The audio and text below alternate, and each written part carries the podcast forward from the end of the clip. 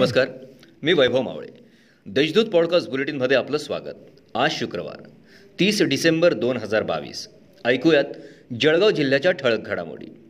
शहरातील मालमत्ता धारकांसाठी एकतीस डिसेंबरपर्यंत मालमत्ता कर भरण्यावर तीन टक्के सूट मिळणार आहे.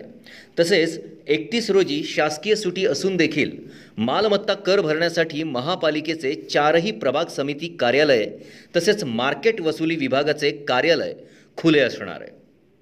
महात्मा ज्योतिबा फुले शेतकरी कर्जमुक्ती योजनेअंतर्गत जिल्ह्यातील एकवीस हजार नऊशे सत्तावन्न शेतकऱ्यांची चौऱ्याऐंशी कोटी शहात्तर लाख रुपयांची कर्जमुक्ती झाल्याची माहिती प्रशासकीय सूत्रांनी दिली. दरम्यान एकोणपन्नास हजार आठशे अडुसष्ट खात्यांचे आधार प्रमाणीकरण करण्यात आलं आहे शहरी भागाप्रमाणे ग्रामीण भागातील नागरिकांना चांगल्या आरोग्याच्या सुविधा तत्पर मिळाव्या या हेतूने प्रेरित होऊन फुफणीचे माजी सरपंच डॉक्टर कमलाकर पाटील व जळगाव पंचायत समितीच्या माजी सभापती शीतल पाटील यांच्या संकल्पपूर्ती उपक्रमात अत्यल्प दरात मोतीबिंदू शिबिर घेण्यात आलं. या मोतीबिंदू शिबिरात एकशे सात रुग्णांची शस्त्रक्रिया यशस्वीरित्या पार पाडली. कवयित्री बहिणाबाई चौधरी उत्तर महाराष्ट्र विद्यापीठाच्या अधिसभेवर नोंदणीकृत पदवीधर गटामधून निवडून द्यावयाच्या दहा सदस्यांसाठी एकोणतीस जानेवारी दोन हजार तेवीस रोजी मतदान होणार आहे.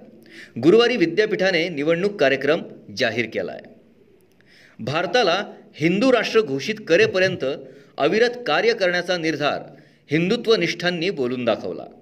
जळगाव येथे पार पडलेल्या भव्य हिंदू राष्ट्र जागृती सभेनंतर धर्मकार्याची पुढील दिशा ठरवण्यासाठी हिंदू जनजागृती समितीच्या वतीने शहरातील गायत्री माता मंदिरात आढावा बैठकीचे आयोजन करण्यात आले होते. या होत्या आजच्या ठळक घडामोडी. आता वेळ झाली येथेच थांबण्याची. भेटूया पुढील पॉडकास्ट बुलेटिन प्रसारणात. तोपर्यंत संक्षिप्त बातम्या आणि ताज्या घडामोडींसाठी देशदूत डॉट कॉम या संकेतस्थळाला भेट द्या. धन्यवाद.